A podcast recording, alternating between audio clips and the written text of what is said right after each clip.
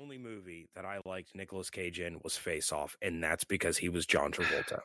Face Off, uh, The Rock, and Con Air are all very good movies. But they can be good movies while he's not a good actor. That's fine, but he's not the worst actor. Was was my point. He's not the Roberto Aguayo of movies. Can we can we do the show now? I'll think about it. Coming up on today's episode of the Locked On Bucs podcast, we answer some of your voicemails regarding the Buccaneers' loss to the Saints. You are Locked On Buccaneers, your daily Tampa Bay Buccaneers podcast, part of the Locked On Podcast Network. Your team every day. Forfeit the game before somebody else takes you out of the frame. Put your name to shame, cover up your face. You can't run the race, the pace is too fast, you just won't last. What's up, and welcome back to the Locked On Bucs podcast. I'm James Yarko, joined as always by David Harrison. You can find everything that we're doing over at bucsnation.com and make sure you follow along on Twitter at Locked On Bucs, at JYarko underscore Bucs, at DH82 underscore Bucs, and at Bucs underscore Nation. Today's show brought to you in part by DoorDash. Treat yourself to the meal you deserve and have your favorite restaurants come to you with DoorDash. Right now, our listeners can get $5 off their first order of $15 or more when you download the DoorDash app and enter promo code locked on. Listening on the go, if you can't visit DoorDash right now, you can find this and all other offers from Locked On sponsors at lockedonpodcast.com slash offers. Mm-hmm. I could go for some DoorDash right now. DoorDash isn't allowed in my installation.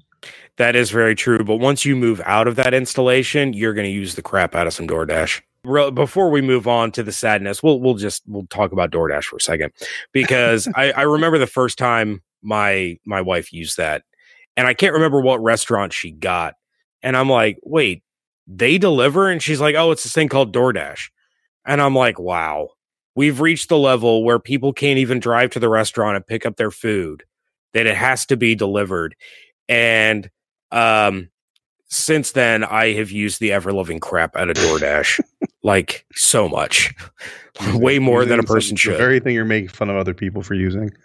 well no i made fun of it when i first heard about it then i started using it for the convenience factor and I, I think the amount of money I've spent in DoorDash fees, I could have bought a, a nice steak dinner at Ruth's Chris. Yikes. Yeah. It's just so handy. Yeah, no, I, I greatly appreciate it when I'm on the road, which is a lot. Yeah, that is true. So, anyway, we're here to talk about the Buccaneers. Not that anybody wants to hear about the Buccaneers because they're not good, but But they are handy. callers. They are no, they're not that either. Well, especially not OJ Howard.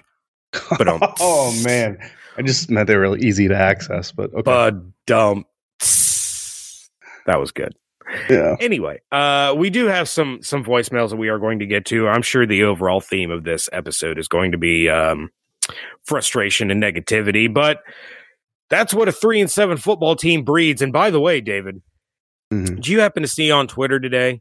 You, you mentioned on yesterday's episode how the Falcons have kind of put it def- together defensively the last two games, really stepped No. their game up, two big divisional wins. Did you see what happened with the Falcons after week eight and how this defense all of a sudden kind of started to get better?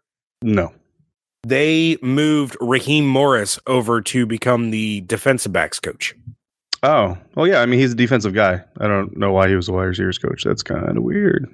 Yeah, he's been a wide receivers coach the past couple of years, so they move him over to be the DB coach. Yeah. And all of a sudden, in in the two games where he's been the DB coach, they have allowed less than ten points per game. Is that a coincidence? Maybe, but something to keep an eye on. Yeah, I mean, Raheem, like for for all the faults that Raheem Morris has had, nobody ever. Well, I wouldn't say nobody ever questioned his preparedness, but I mean, he's a smart football dude. Like, you know what I mean? Um, the dude knows football. I mean, I, I, obviously I don't pay attention to the Falcons as closely as as I would if I covered them or if we covered them, but I wasn't aware he was their wide receivers coach. I knew he was on their staff, but uh, yeah, his his strength, as far as I know, is defense. So that it, it makes some sense, you know. Yeah, well, and it, it was a case for the Buccaneers of a guy being 32 years old and thrust into a position he was not ready for. You know, he went from being promoted to defensive coordinator to promoted to head coach in the matter of like a week. and he's still the last coach that the Bucs had to get them to ten wins. Right. And I mean, not for nothing, but a lot of people talk about like Sean McVay and stuff. And let's remember that uh, the Los Angeles Rams shipped out quite a few veteran players who were known for not taking people's crap. So I'm not saying there was stuff going on behind the scenes, but you know, I mean, if you have a young coach and you've got some veteran players or you've got some young players that don't really respect him because of his lack of, you know, experience, you know, compared to some other guys in the league and teams start struggling, you know, when, when you're winning, everything is easy. And for the Rams this season. You know, there's some struggles. Their star running back wasn't producing, and so on and so forth. And the defense have to pick up more. And you know, perhaps there were some uh, some some situations boiling beneath the surface that the franchise decided, you know what, just cut it before it turns into something really bad. And uh, they did so. And I don't know. I feel like it's a little weird to be sending your two starting cornerbacks to other player or other teams having come off come off Super Bowl season. Typically, you don't do that coming off of a Super Bowl year. Typically, you're trying to get back to that Super Bowl. Um, and trading your two top corners isn't usually a move that's going to get you back to the big game. So, just something to think about. And uh, Styles talked about it, you know, when he was on with us that, uh, you know, they hired this really young coach and then they had a bunch of really young players. And a bunch of really young players were doing a lot, lot of young guy things with this really young coach, and they were getting away with it. Everybody was surprised. So, I don't think it was an issue of Raheem Morris's football IQ. It was just probably a matter of too early in his career and not enough veteran leadership on there to make sure that their head coach was respected uh, for his title. And yeah, just just not a good situation. So. Yeah, we we all have to try to remember that even though Sean McVay is that that new hotness, he is the exception, not the rule, as far as uh, youth and experience at the head coaching position. But anyway, David, let's go ahead and jump over to some of these voicemails. I know you said we had a lot. We're going to try to we're going to try to knock as many of them out as we can. But uh we can't do that until we start with the first one. So let's go ahead and uh and get it started. Hello guys, it's Earl calling from Tampa. Um I'm going to go about doing the negatives and the positives. The positives was um, White looked good. He made a lot of tackles. He's showing that he's growing more and more as a rookie. Um, Chris Godwin, he looked like a beast as usual. Um, what else? Uh, the uniforms, they, I like the uniforms. Um, nice crowd, even though more Saints. Matt Gay showing that he's a, the best kicker we had in years. The negatives, here we go. Jameis Winston, turnovers.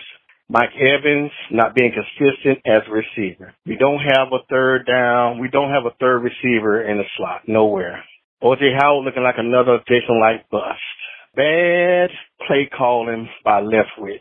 Why Bruce Arians keep on having him calling plays, I don't know. The secondary is still young, and I was trying to wonder why Jamel Dean, why he didn't play as much as he did last game, why he didn't play this game. What was the what was the answer. I know you gave a question about he was man to man and not zone, or whatever the case may be. It's just all the way bad way around. That's all right, guys. Um, like I said, first time caller.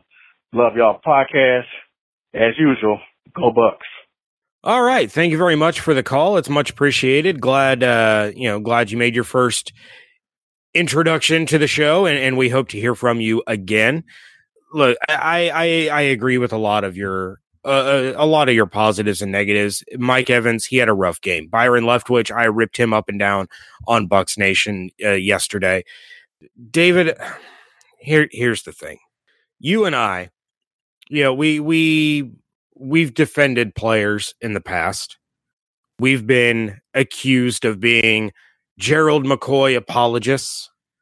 We've been accused over the same show or articles on Bucs Nation of being Jameis ha- haters and Jameis apologists over mm-hmm. the same thing.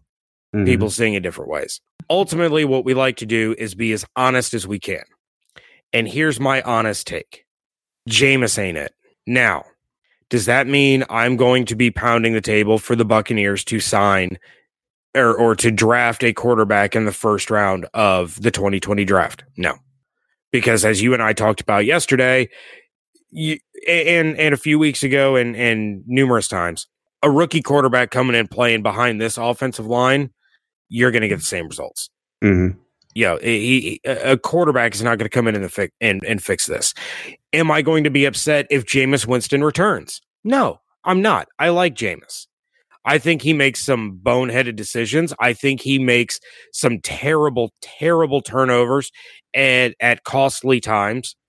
But overall, I don't really have a problem with Jameis.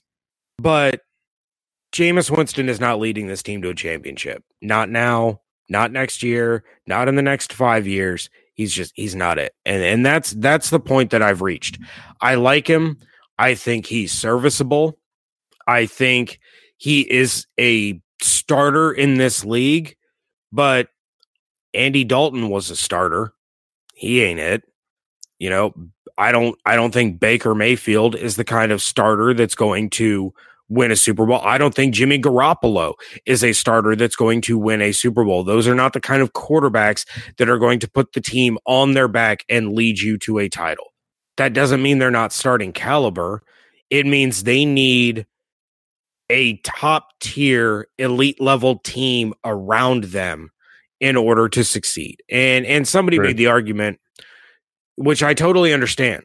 You draft that first round quarterback now you have that money that you would have invested in Jameis Winston to invest in help along the offensive line.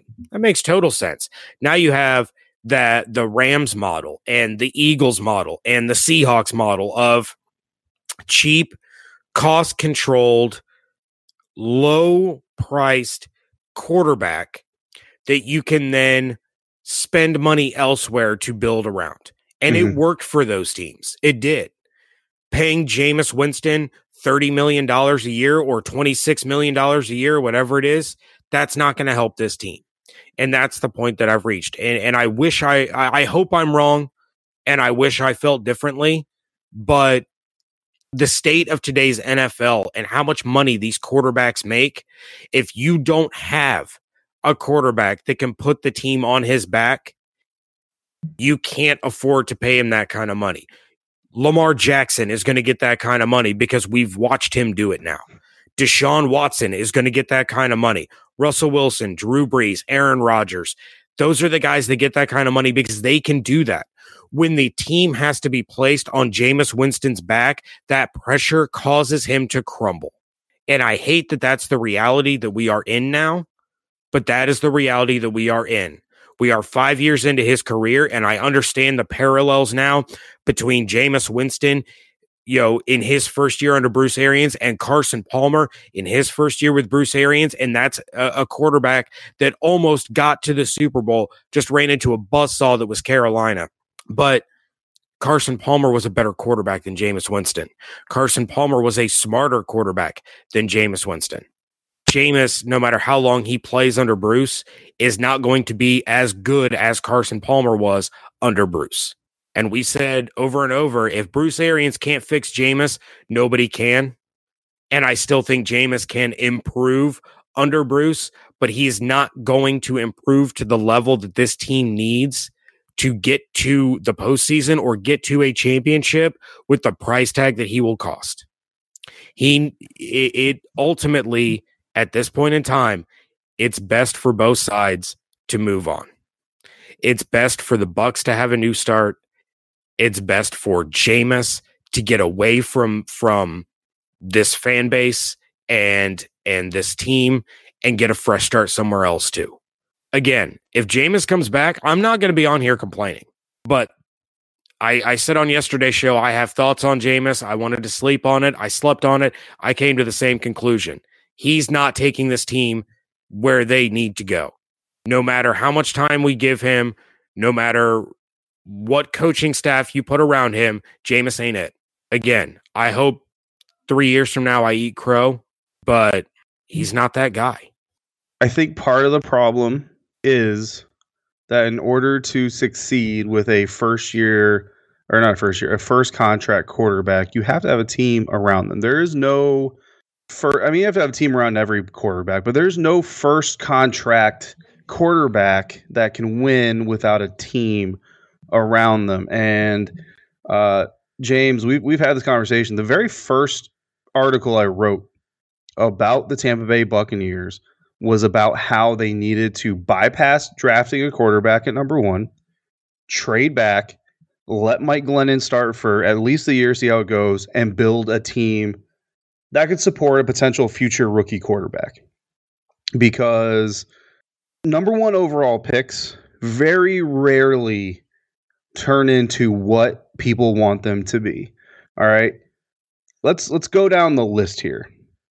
Baker Mayfield, Myles Garrett, Jared Goff, Jameis Winston, Jadeveon Clowney, Eric Fisher, Andrew Luck, Cam Newton, Sam Bradford, Matthew Stafford, Jake Long, Jamarcus Russell, Mario Williams, Alex Smith, Eli Manning. You have to go back 15 number one overall picks before you find a Super Bowl champion. Yep. And of those 15 Super Bowl or first or number one overall picks, they have a combined 31 Pro Bowls between the 15 of them, which is barely over two per. Jameis has one of those. All right. You're not going to get, when you draft a player number one overall, people expect that you're drafting a franchise corner piece or a cornerstone that is going to help take you to a Super Bowl eventually, even though you're the you're literally the worst team. I mean, some of them weren't the worst team. Some of them traded up. Got it. But you're literally the worst team, or you you you are. I mean, the, if you paid for that number one overall pick, unless you're Mike Ditka, you didn't pay. You know that one. You're still you're still starting off pretty high in in the NFL draft and that's that's the expectation that comes with it. And that, and I remember writing it. I, if I could pull it up and share it on Twitter, I would. But that site is now no longer in existence, so it's it's gone. That's basically what I wrote. It was like we're we're taking the worst team in the National Football League and say, hey, here's an idea. Let's throw a young quarterback who likes to hold on to the ball, which was Winston and Mariota, who likes to make plays out of nothing, which was Winston and Mariota, and who has a knack for holding on the ball longer than they should because they think they can make things happen, which was Winston and Mariota. Like it didn't matter. Those factors were both of them. And the thought process that that's a smart decision is is is dumbfounding and it happens every single year. Like if you're a team trading up because you're like pick number 10, but you were like three points away from winning four or five more games and stuff like that. So you mortgage your future to bring in your quarterback that puts you over the okay, got it. But if you're the legit number one overall draft pick, you suck. And bringing a rookie quarterback into that situation is very rarely going to work. Like the next one who gets a shot is Kyler Murray, who, yes, has done better than I expected, than you expected, than most people expected. But the Arizona Cardinals are still the Arizona Cardinals. Like when people talk about the NFC West, you're not talking about Arizona. Maybe you will eventually, but if you will eventually, it's going to be because this Arizona Cardinals football team is going to hit on some draft picks. They're going to hit on some free agent moves, and they're going to kind of I don't want to say luck into it because there's there's a lot of work that goes behind this, but they're going to have to put a team around like Kyler Murray is not going to carry this team into the NFL. Russell or in the Super Bowl, Russell Wilson. I love Russell Wilson to death. And don't get me wrong, Russell Wilson today is the reason the Seahawks are eight and 2 mm-hmm. Russell Wilson in the Super Bowl was there because of the Legion of Boom. Yes. Like he has turned into a quarterback that can carry the Seattle Seahawks with a rebuilt defense, uh, a better than expected running game, to be honest with you, and Tyler Lockett. Russell Wilson is that quarterback that can take your team and put him on your back and take you to the playoffs and make you competitive. He is today. Back then, he was not. He was a quarterback who could make some plays and rely on the defense. That's the quarterback that he was. Tom Brady, in his first go rounds, was a quarterback that can make some plays and rely on the defense. I'm telling you right now, Jameis Winston could make some plays and rely on the defense. He could. The problem is he doesn't have a defense. The problem is he didn't have a defense when he got here. The problem is he didn't have an offensive line when he got here and he hasn't gotten one since. So now, if you're the Tampa Bay Buccaneers, you don't have an offensive line, you don't have a defense, and you're going to re-sign a, a, a, quarterback to a second contract, which is going to eat up a huge chunk of your salary cap. And you're going to, I mean, for a team that has struggled so much to find consistently good players through the draft, if they re-sign Jameis Winston, they have to hit in the draft. You have to hit in the draft. You don't have a choice at that point.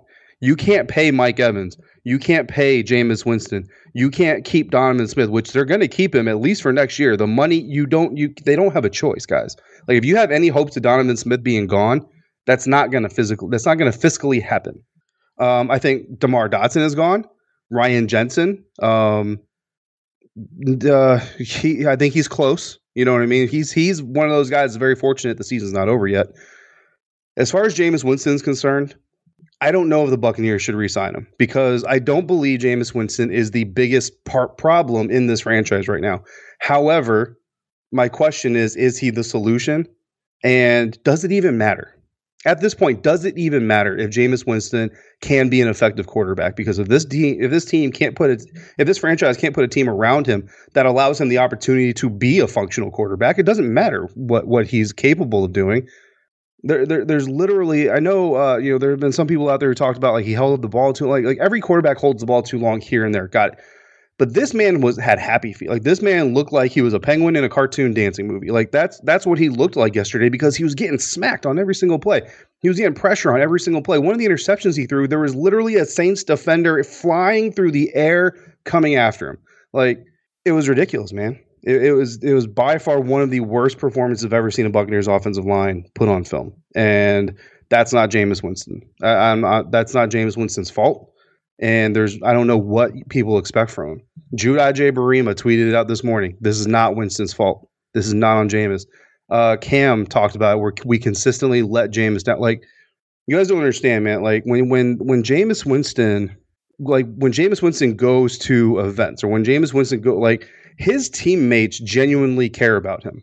Like he is genuinely, he genuinely cares about this team. The question has been brought up is, does Jameis even want to return to Tampa Bay? I think he does. I think Jameis Winston will fully stay with this team and go down with the ship every single season because he doesn't want to give up on the franchise that drafted him. I really believe that. Now, third contract, maybe not. He's looking a little bit older. I would even say a little bit wiser. You know what I mean? And maybe by then it, things will change. But it's it's going to be hard, man, because if because when you look at the team that that Jameis Winston joined and you look at the team that Jameis Winston is in right now, there's not a huge difference in those two teams, and the record shows it. So that's that's part of the problem. But then the other part of the problem is who do you replace them with? You're not getting Teddy Bridgewater for less money. You're to draft a rookie quarterback. That's don't don't answer that yet. We've got a voicemail about that, which we need to hurry up and get to because we are burning the candle. All right, well, David, let's go ahead and jump over to uh to the next voicemail then. Uh, this is Darrell, my first time caller from North Carolina, and uh, one thing I want to say is the Bucs have to pursue a signal caller for our secondary. It's just way too many miscommunications, no communication at all. Uh, our offensive line just has to do better. Uh, Jameis was pressured, just running for his life all game long. Uh, our play calling has to get better. I mean, there's no way that we just should be running the ball five times and uh, our wide receivers couldn't get any separation to help Jameis out to get the ball out of his hands any earlier. Um, I, I'm just lost for words. I mean, I feel like we should be in every game. I mean, there's too much talent on this football team for us not to be. But this secondary, a signal caller to help us out would just be amazing. I, it would just turn this whole defense around. Uh, I'd go Bucs maybe next week. You talk about communication being a key of this defense. Todd Bowles talked about it. Uh, the reason that we were told that they didn't go into a zone eh, against Seattle is because the secondary had been struggling in communication. Well, they went into a zone against New Orleans, so I kind of wonder, okay, well, what happened, you know, in the in the games between or in the time between that made you suddenly confident?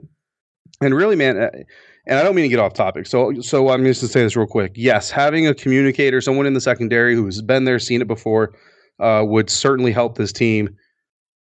Patrick Peterson, like that's that's it. Um, however, they you know they have who they have, and what's what's kind of been bothering me about this Jamel Dean thing, right? Is what Bruce Arians said during the off season. Like he was, you talking about having multiple practices going on at the same time. You know, two practice fields, yada yada yada because, and this isn't a direct quote, but I'm paraphrasing. You can't find diamonds in the rough if they're standing on the sidelines, right?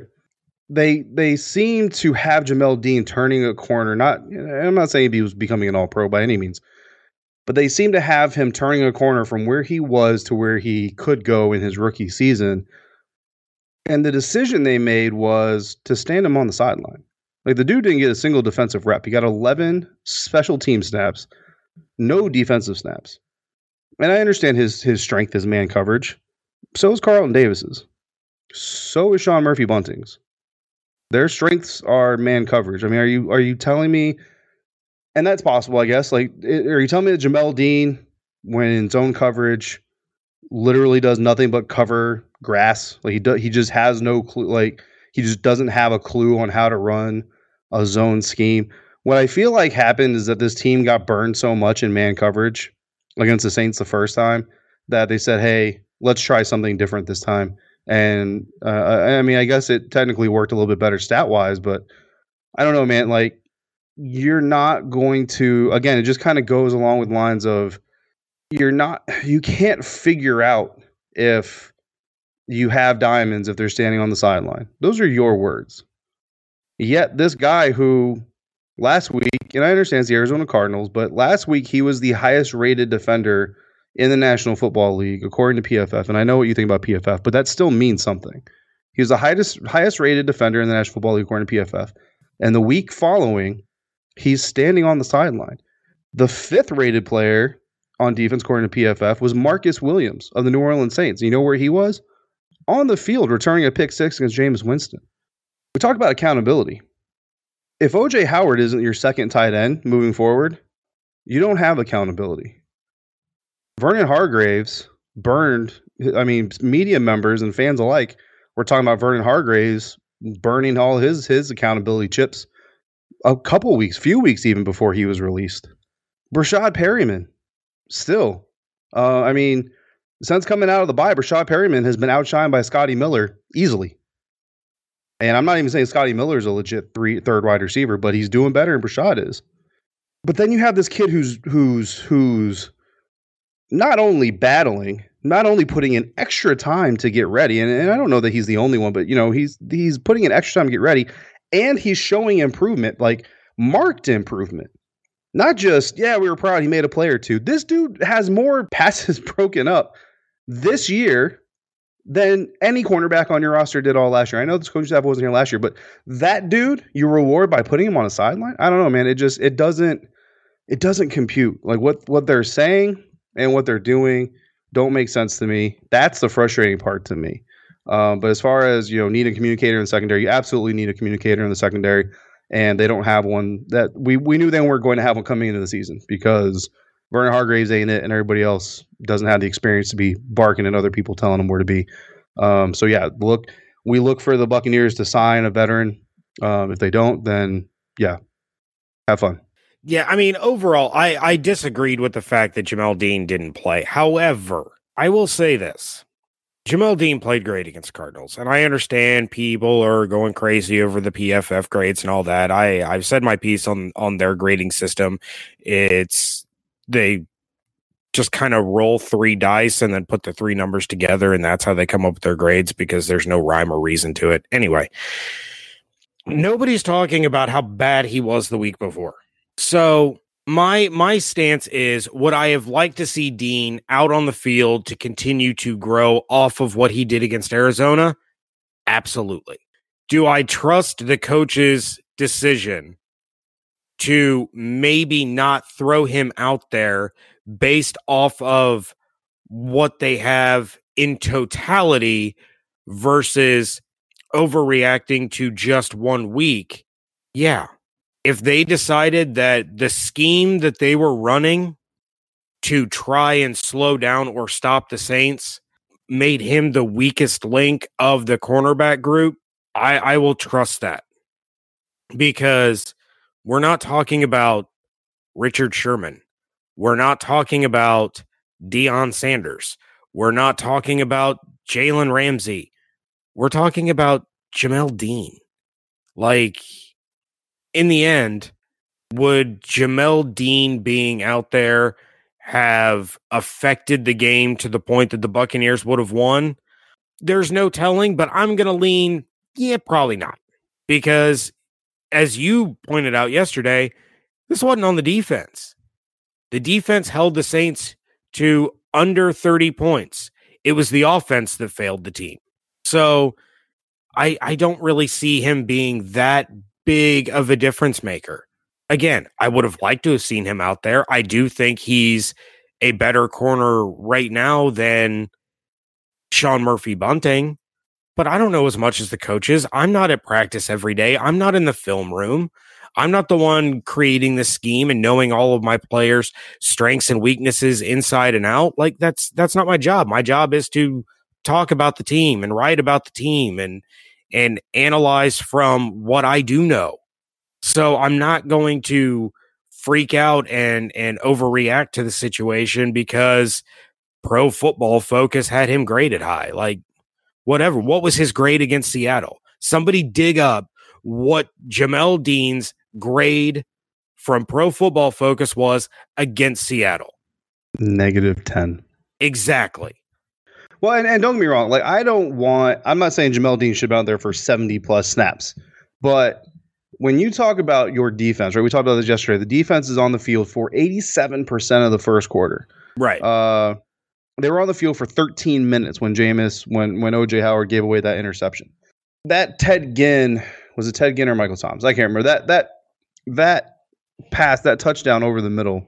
When you have a defense that gassed, like I'm looking also at Darian Stewart, like a tired Sean Murphy Bunting, a tired Mike Edwards, a tired Carlton Davis. Like Jamel Dean can come in there and add some value in that situation, even if it's only for a play or two, even if it's only for, you know, okay, we're inside the 10. Jamel, get in there and be physical and be long because that's what you are and that's what we need you to be.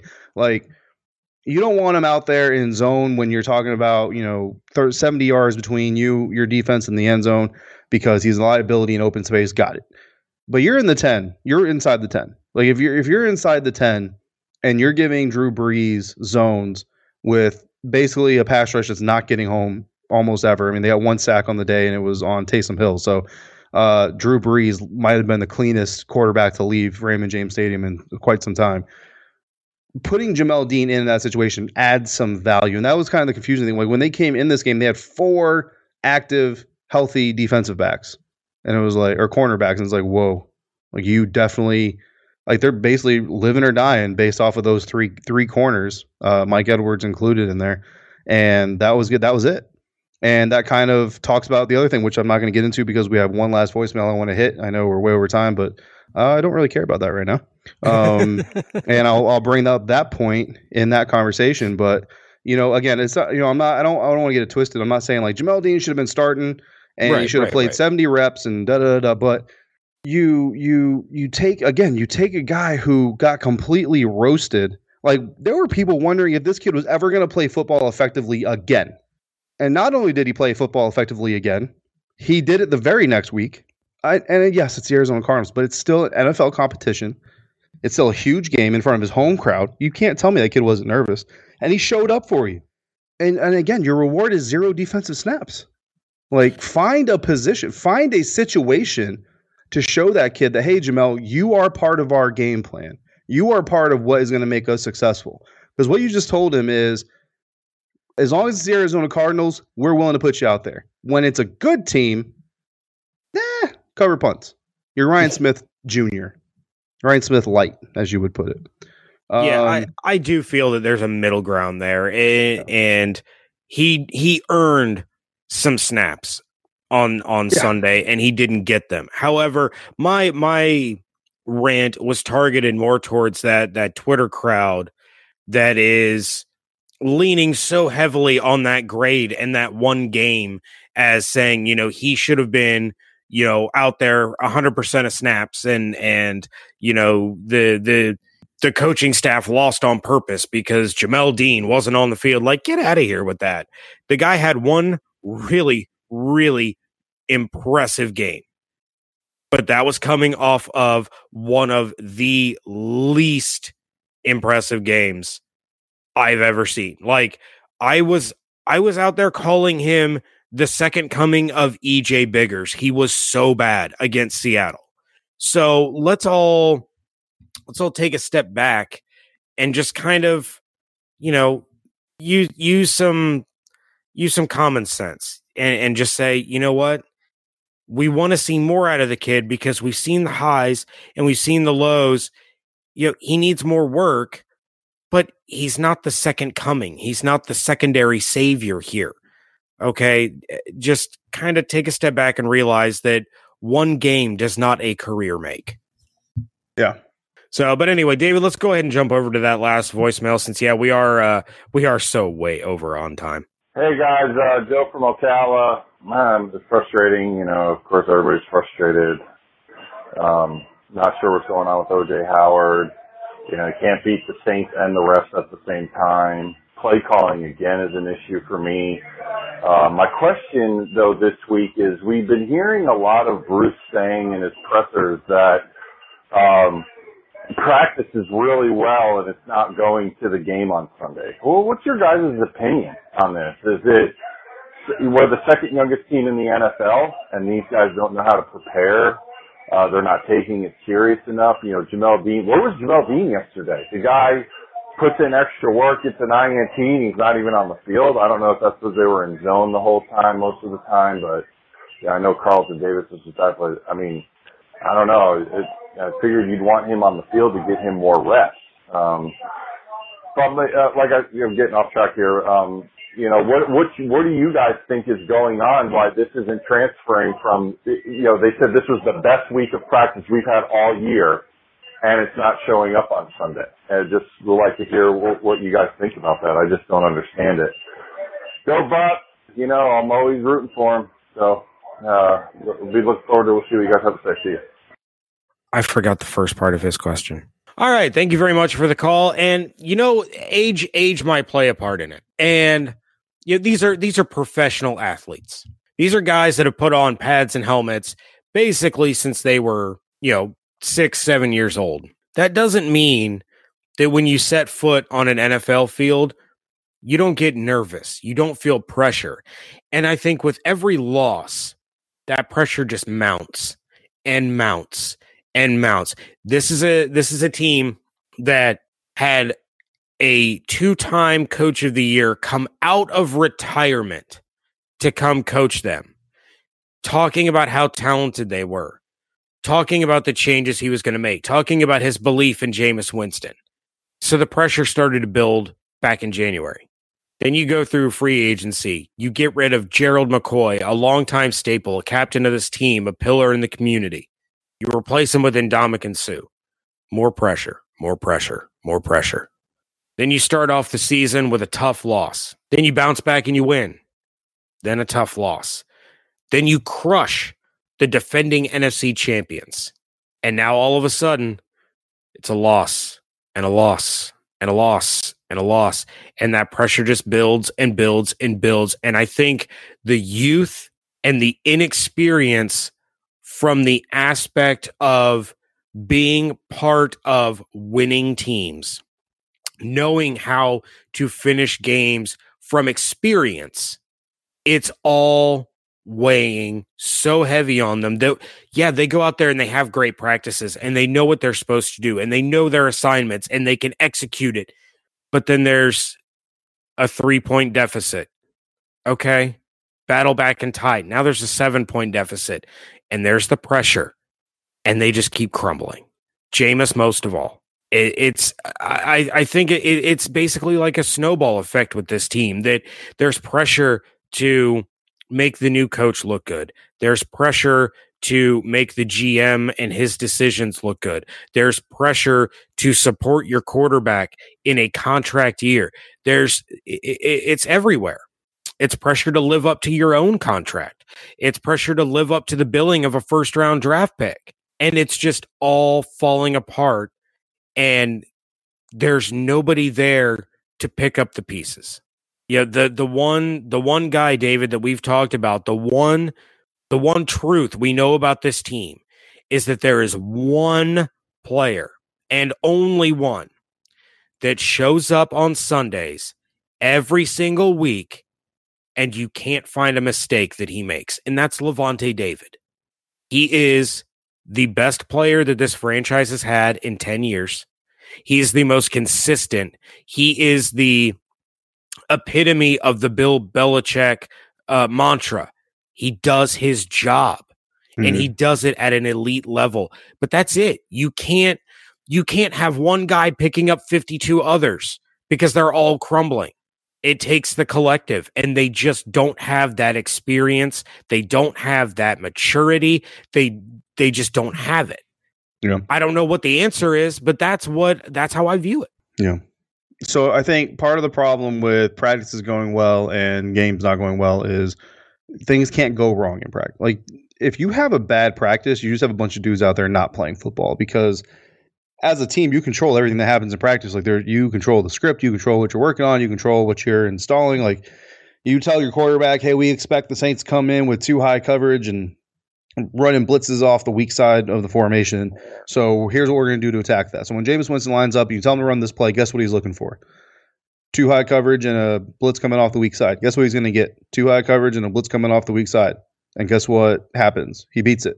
You know why? Because he knew it was coming.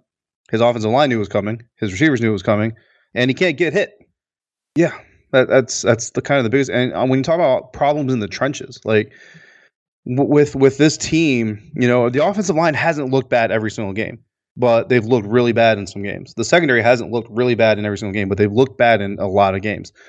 There and part of the problem is part of the reason that is that practice is so well, but the games aren't is because of the rules that go into practicing. Like they're not duking it out in the trenches with Cam Jordan at practice.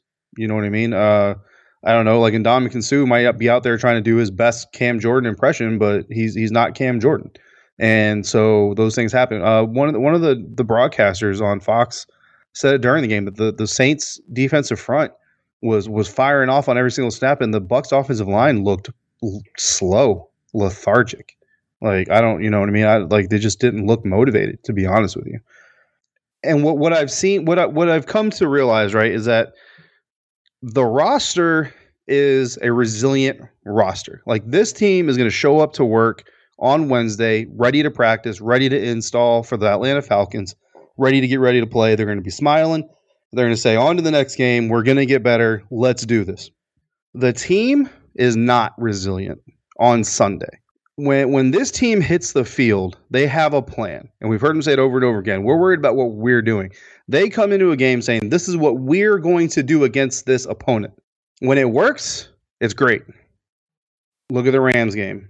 When it doesn't work, this team is not resilient. When it doesn't work, this team doesn't know what to do. Even when you're down 20 to nothing in the first half, you cannot just abandon your running game just completely. That is ridiculous. You want to know why your receivers can't get separation? You want to know why your quarterback is getting a full on assault? Because the defense knows you're not running the ball. Because you panicked and you went into complete throw the ball mode. Like you're like the 13 year old people love playing on Madden because as soon as I get a lead, all I gotta do is is play off and pass rush, and I know I got you. Like you can't do that, and they did it, and that's what this this this I don't know if it's Byron, I don't know you know whatever the problem is, that's basically what's happened is every time this team comes out and says, crap, what we wanted to do didn't work. All right, full full direction the other way. Let's do something crazy. That's pretty much what they do, man. Um, that's that's what we've seen. That's why you don't see a lot of fight back. Like when when this team gets a fight, they don't get a lot of they don't have a lot of fight back. Arizona was like the first time you really saw fight back from this team. But let's all be honest here, Arizona again, like I said during the recap episode, like we were sitting in the press box saying, "Who wants? Like nobody wants to win this game." Arizona was making as many mistakes to shoot themselves in the foot as the Buccaneers were in that game. So, and honestly, I kind of wonder. I kind of think that the worst thing that happened to this team, honestly, was beating the Rams. Because when you beat the Rams in Los Angeles, because they were still the Rams that everybody knew, they were still the, that that Rams team. So when this team beat that Rams team in Los Angeles, what I feel like happened to this coaching staff is they said, "We got it. We have the formula. The players just got to put it together. And so week in, week out, what we've seen is this coaching staff coming in and saying, Here, guys, here's the formula. Go put it together. And when the players go out there and say, Coach, it ain't coming together, they say, No, go do it better. Like that's your solution. That's your adjustment. Hey guys, here's how we're going to adjust our game plan. Do the game plan we said before, but do it better. Team on three, one, two, three, team, go. That's not that's not adjusting. You know what I mean? There's no contingency plan. Like if you come into this game and say, okay, guys, we're going to hit this team with perimeter runs, screen passes, and some deep shots. We come into the game, the perimeter runs ain't working. They're snuffing out the, the screen pass, and our deep shots aren't getting there because our quarterback's under assault. What's the contingency contingency plan? What's the backup? How are we going to change things to help our team? There isn't one. There isn't one. What we saw yesterday was, or we saw on Sunday was, deep pass isn't working. So here's what we're going to do, guys: more deep passes, but do it better. Mm-hmm. and then they hit Scotty Miller for a 48 yard bomb, and they say, "There you go. That's what we want you to do. Keep doing that." Okay, it worked once. It worked twice. The other part of this of this is you you said exactly, James. Is there are certain members of this team that are trying, and that's the problem. I had a, a leader once early in my career tell me, "Don't try to do things, just do them." And that that kind of resonated with me because what you see Mike Evans when he drops that third and six pass wide open, it's because he's trying to turn that pass into a big play. Stop trying and just do it. OJ Howard, the reason he tipped that ball to a San Francisco 49ers defender is because he was trying to turn upfield with that ball and score a touchdown. Stop trying, just do what you need to do. OJ Howard yesterday, the reason he Harlem Globetrotted that ball straight into the arms of a Saints defender is because he was trying to turn that play into a bigger play. They're not doing the basics. We talk again, we talk about accountability. This is why the Jamel Dean thing frustrates me as much as it does. We talk about accountability. You've got guys on the field who consistently don't do the little things that matter, and it results in big things for the opponent. And I'm not saying bench Mike Evans, okay? Like Mike Evans, all the reps he's got, all the receptions he's got, all the yards he's got, he's got a few mistakes this season. But I still sit here and say it's hard when you're a captain of a football team to look at a player like Ryan Jensen and say, dude, what are you doing? Where's your head? When you dropped a third and six pass wide open with 10 yards in front of you, it's hard to do that. Now, kudos to Mike because he still did it. You know what I mean? So, and he should do it. I'm not saying he shouldn't. I'm just saying when you do that and Ryan Jensen looks back at you and says, Hey, Mike, remember the 36, third and six ball you dropped? What about that? Well, you kind of lose a little bit of credibility, but he's still out there doing it. And Mike Evans is still out there kicking butt. But when you're OJ Howard, like, I don't, I don't want to rehash the whole thing, but OJ Howard is playing 70%, 80% of offensive snaps. Jamel Dean's getting none. Uh, over the last three weeks, I'm sorry, but Jamel Dean deserves to be on the field more than OJ Howard does. Um, but anyway, so so those are the reasons why. Because one, practice is practice. I don't think I've ever heard of a coach come out and say we had a terrible week of practice, we're going to lose this game. I just I just don't because you control practice. Two is the nature of practice. You can't come out here and punch each other in the mouth and see what happens when you punch each other in the mouth. Uh, and and three is this coaching staff so far to me has not looked like a coaching staff that is able to say, "Crap, what we planned on isn't working." Guys, flip to Plan B. I don't think they have a Plan B, honestly. And then the other part is there's players on this field, like you said, James. They're pressing. They're trying. They're coming out and, my, and and they're saying, "I'm going to turn this into a huge play for my team because we need it." No, what the team needs you to do is the little things. Take your hot route. Run your stinking hot route. If you have a five yard five yard in, run five yards, cut in. If you have a ball coming to you, watch it hit the hands, grab it, tuck it, then run. Those are the things that this team needs to have happen. Those are the things that aren't happening. That's why they're losing.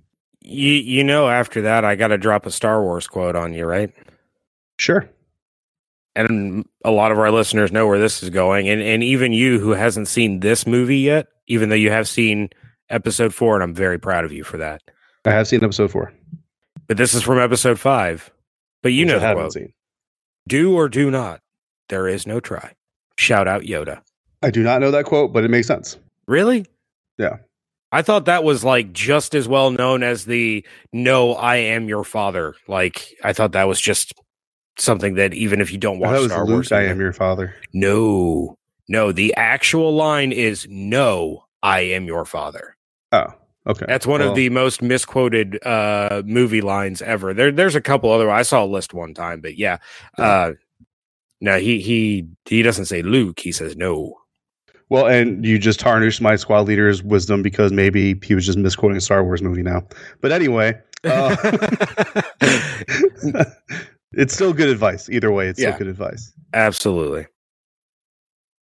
All right. Well, David, this is where this is where we wrap it up. And usually I go through and I do all the let's promote ourselves, all that. You guys know all that. You listen to us. If you don't remember it, go back to the beginning of the episode. But we're already way over on time, but there there's something important that that popped up that David and I are going to address. Um good friend of ours. Uh in fact, he is a big reason why I am where I am. Uh, Alan Schechter who David and I worked with at the Pewter Plank. I actually worked with with Alan before that. Um, I've been doing this about six years, uh, and I was working for an upstart NFL website, and they had promoted me to some position, a VP of of something. I had no idea what I was doing. I got hired by this website three months after I started writing.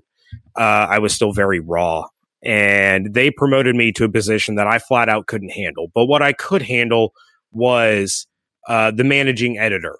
I was the one making sure guys were doing their assignments. I was part of the the brain trust where myself and uh, Andrew and Vince, and then Alan, we would get on conference calls every week, plot out the week, everything. You know, we we work together, and then I would edit other guys' stuff.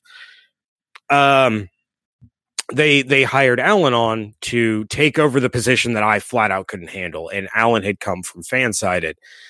And at first, I was like, "Who's this dude?" Always talking about, you know, well, at Fansided we did this, at Fansided we did this, at Fansided we did this. It's like really? I mean is, he really doing that much more than than i was?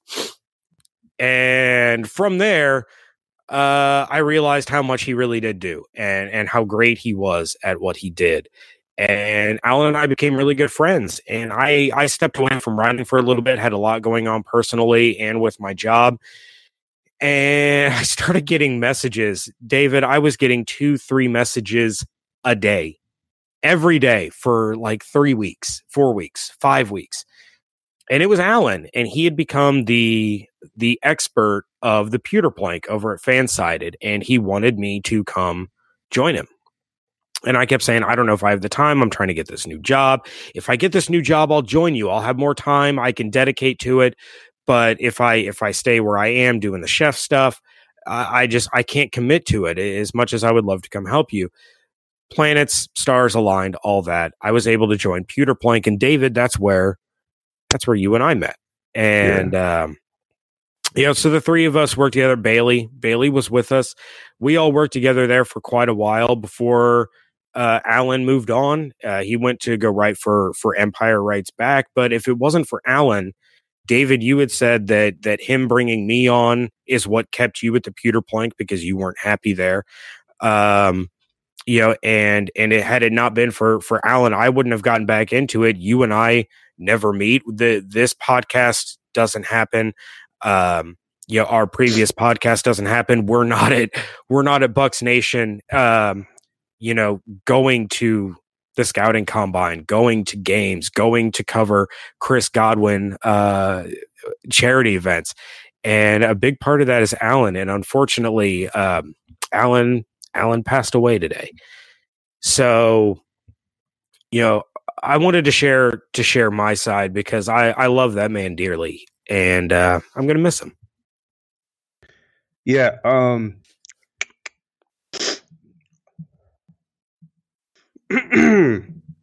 um. crap. Take your time, buddy.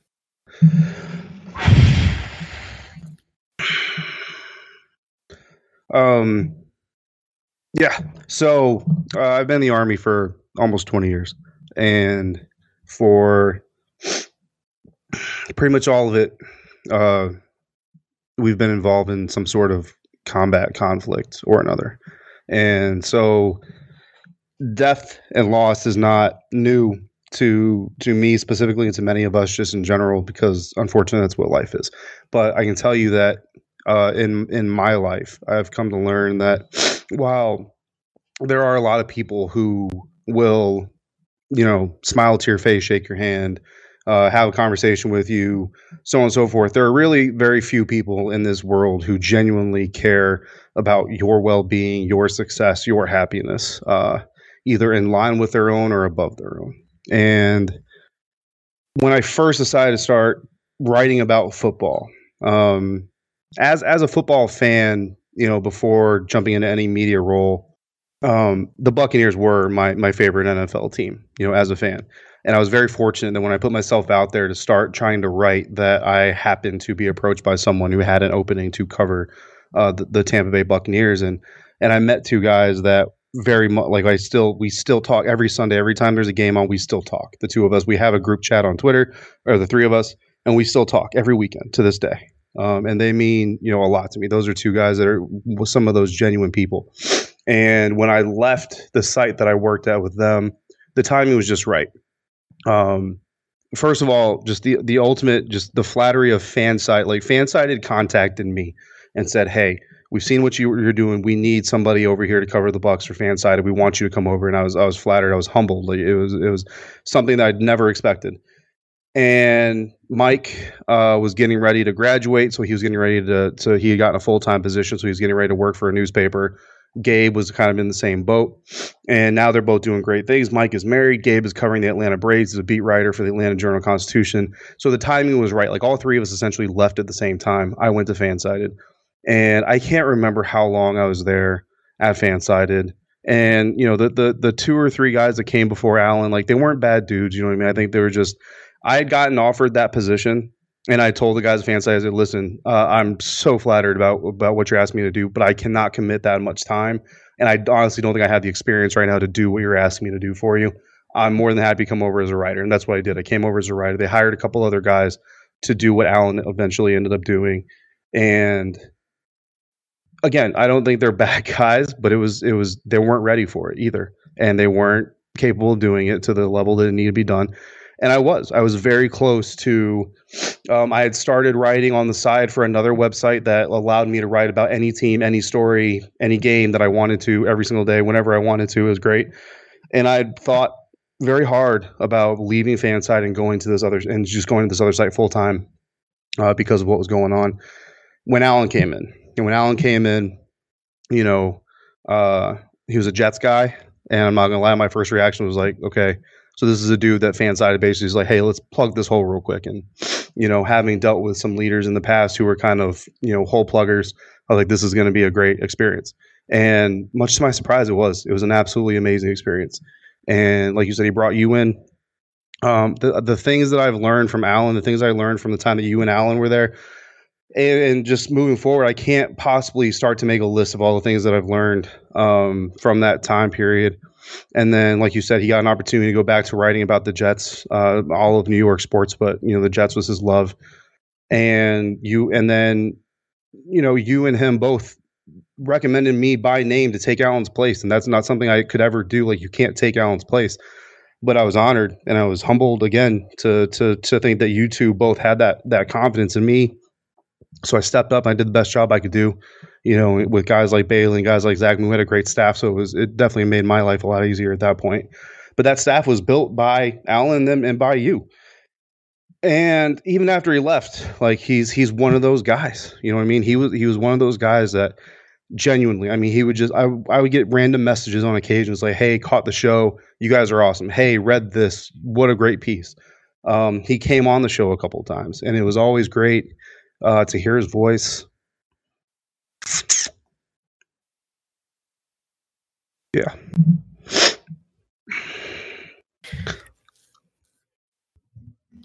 Um, he's one of the good ones, man. And like you said, we got this news uh, in the middle of this recording, and um, but we know Alan, and Alan loved football, and Alan loved us. We love him, and he would not want us to stop, so we're not going to stop. Uh, he wouldn't want a moment of silence because this dude lived his life to the max. He knew he was sick. This isn't news. This isn't. It's not so much, you know, like like I can't get into all the details, but I mean, it's not so much a shock. It's just it's too soon.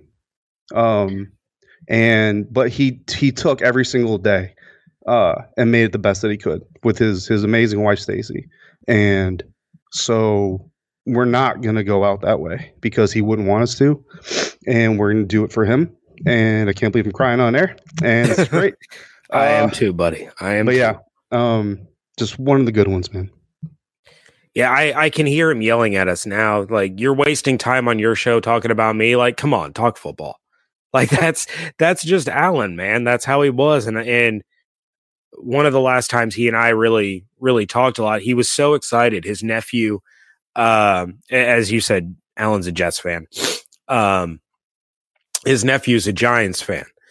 And he had taken his his nephew to Giants training camp so that he could see Odell Beckham and, and all that. But he texted me uh, and he goes, You won't believe what happened today.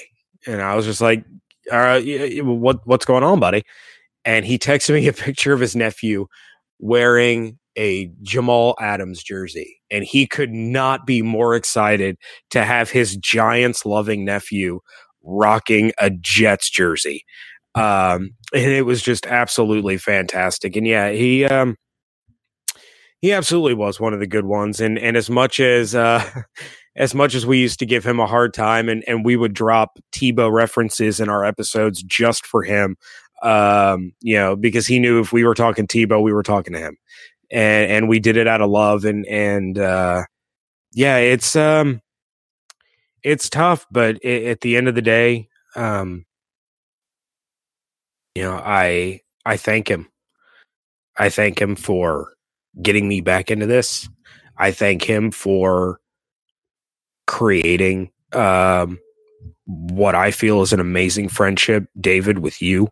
Because um, without him, without him driving me nuts and, and getting me to join him over at the pewter plank, like I said, none of none of this happens. I mean, you know, maybe you know maybe you're you're podcasting or or or writing for for someone else or whatever the case may be but yeah i was i was done.